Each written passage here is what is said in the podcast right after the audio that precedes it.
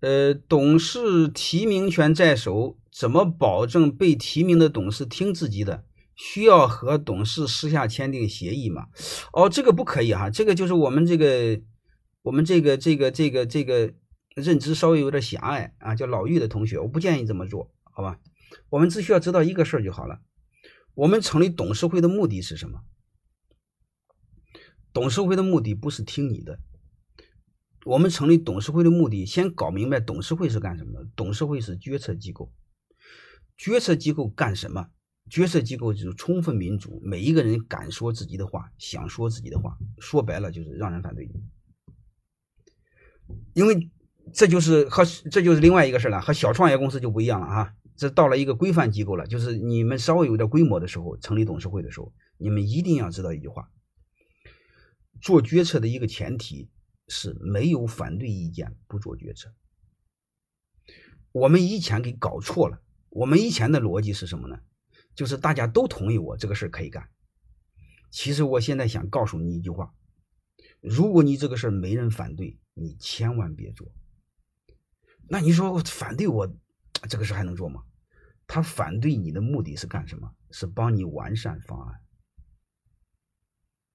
然后你的方案成功率才高。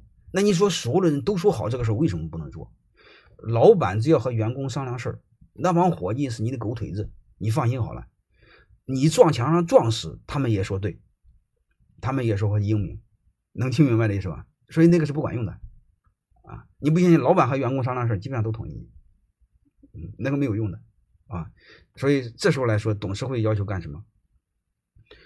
董事会的基本的任务是大家一起真正的表达意见，但是一旦真正的表达意见，有可能他就不会听你的，甚至他可能根本就不听你的。但是你一定要知道，他不听你的是两个方面：第一是故意害你，第二是对公司负责。你要搞明白一个这个事儿，因为我做了太多公司的董事和独董，我是有经验的啊。所以你要搞明白这个事儿。我先说第一个，你最难、最想解决的问题：你提名的董事，你放心好了，他基本上会尊重你，他不会害你，因为他真害你的话。你董事三年一届啊，董事半道是不能换的。到三年一届，在下一届的时候，你就不提名他了，他是不是就下去了？好吧，就这一个威慑就够了。放心好了，他通常不会害你，但是你千万别让他真要听你的，他什么都听你的，这个董事就失去了意义。这个董事的本质是对公司负责，而不是对老板负责。能听明白这意思吧？他的任务是让公司发展的最好。而不是同意你的意见，所以很多公司老板请我做董事，我说我一定说一句话，我说我会让你没面子，会让你很痛苦。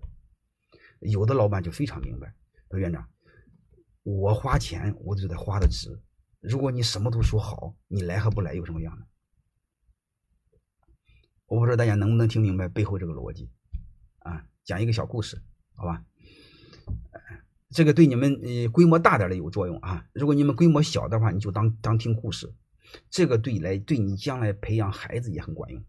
我先说一个后台词啊，李嘉诚的两个儿子，大学李嘉诚没让他学管理，一个学的小儿子学的计算机，大儿子学的是土木工程，都在斯坦福读的书。但是你会发现，李嘉诚的两个儿子在七岁的时候，他在董事会专专门给他设定了固定的席位。让他参加董事会，列席董事会。各位思考过这个背后的逻辑是什么？你会发现，他不让他学管理，但是从七岁时候非要让他参加董事会。各位能听明白什么意思吗？所以你会发现，管理不是学出来的，管理和经验有关系。但是为什么参加董事会？第一，决策是可以学的；第二个，从小让他知道这个企业是你的，培养孩子的主人意识。所以刚才这个叫老玉这个同学说提名权在手，怎么保证董事听你的？所以你不需要他听你的，好吧？你提名的他一定会对你负责，但是你千万不要搞明白，他是对公司负责，不是对你负责，好吧？这个我就讲到这儿啊。对你们这个培养孩子啊，对你们将来家族传承啊，嗯，对你们公司到了一定规模的时候成立董事会怎么做决策呀，都有好处。还有一个将来你怎么退休，怎么交班，都有好处啊。这个为什么我给你讲这么细？这个对你没有用。